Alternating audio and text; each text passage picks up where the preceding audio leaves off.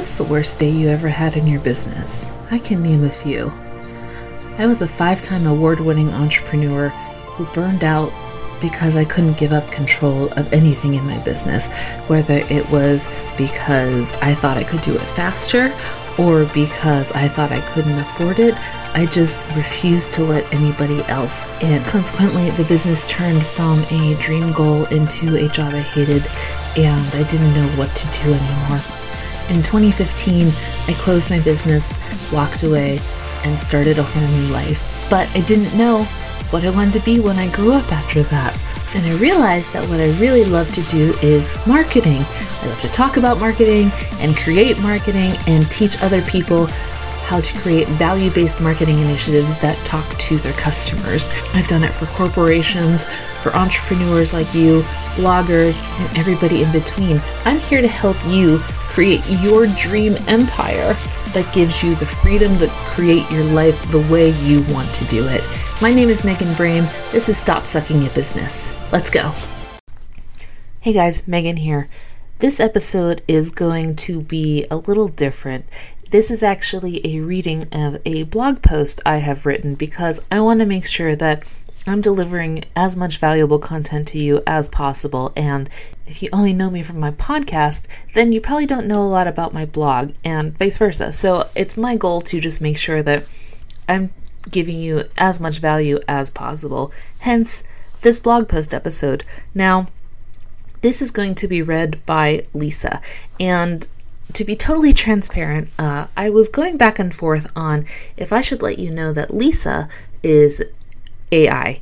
Uh, she is not a real person. She is artificial intelligence who uh, reads these blog posts. But um, I figured that it would probably just be better to be transparent with you that this isn't a real person. This is an AI uh, app, but I don't want that to, I guess, cloud your take of this information because I picked this blog post because I thought it was really valuable and wanted you to learn it in this month when we're talking about similar things.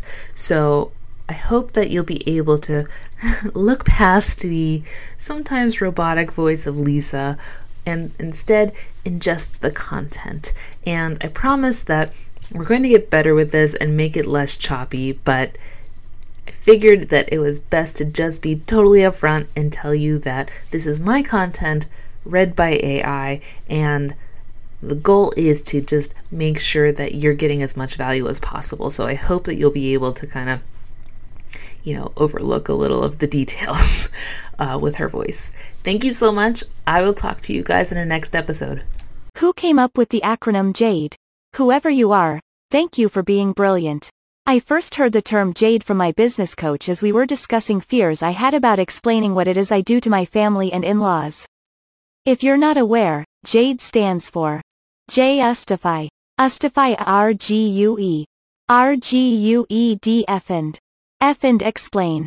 If that just hit a little spot in your heart, read on, because we're going to break the cycle of jade-ing ourselves about our businesses. Also, it's going to feel a little weird to keep writing jade, so bear with me on it. Understand jade and your business. As I said, I first learned about jade because I was discussing the discomfort I felt with my business coach when it came to trying to explain to more traditional sects of my family what it is I do. For the most part, my family is incredibly supportive of all my schemes and plans and rarely have they raised an eyebrow when I said my ambitious plans. I'm going to be self-employed and make soap. I'm not going to make soap anymore, even though I've done it for nearly 10 years. And I'm going to go blog instead. I'm going to sell vintage decor and jewelry because I can. I'm not going to sell vintage decor and jewelry anymore. And so on, and so on. Mostly my family has just rolled with it and trusted my judgment. However, there is a more sinister side of my family, the successful, well-intentioned faction. The ones who have made a very good living off of traditional 8 to 6 p.m. Let's be real, there's no 9 to 5 anymore. Jobs and have only known that way of life. They don't understand the gig economy and it sounds very tumultuous to them, which, hey, fair enough. And a poor way to spend your earning years. So when I have to talk about what it is I do and how I make money, there's usually a silence between us that hangs heavy and makes me fidget. That's when I jade when what I should really do is shut up. Does that at all sound familiar to you? Maybe you feel you need to make excuses for wanting to pursue your passion of creating punk rock embroidery as a full-time career, or you really love showing off your makeup skills and want to do it professionally, but somewhere there's a little nitpicking piece of your brain that says, not enough. Whether it's internal insecurity, or a real life, flesh and blood insecurity staring at you across the dinner table, jade can be devastating to your confidence and ultimately, to your drive to follow through. How to stop yourself from using jade. Look, here's the simplified answer. In the end, you answer to no one but yourself and your American Express bill. Granted, if you have an unsupportive spouse with whom you have shared expenses, that muddies the waters here and I'd recommend professional counseling to move past it if you feel there's no budging on either side. Remember that, while time is a construct of our minds, it is still finite. A life of missed opportunities because of fear is not a fulfilled life, so give yourself a little self-love and lean into the idea that you are capable of accomplishing what you set out to create. Jade is a construct of fear and insecurity. It's a judgment of your choices that is self-realized and not entirely based on reality. Do I get stares from the less than supportive types? Yep. Do I get to go home and not deal with them, except when obligation warrants? Yep. Why should I build my life around a week a year? Why should you feel you have to keep your dreams pushed down inside you when you live in a world of endless opportunity? All hail the internet. Try this for a month. Create simple, short sentences about conversations you anticipate will give you anxiety about your choices.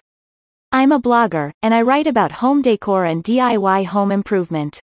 I run an Etsy shop where I sell my crocheted dog sweaters. I curate vintage clothing and flip it online via my Instagram account. Those sentences are short but very explanatory.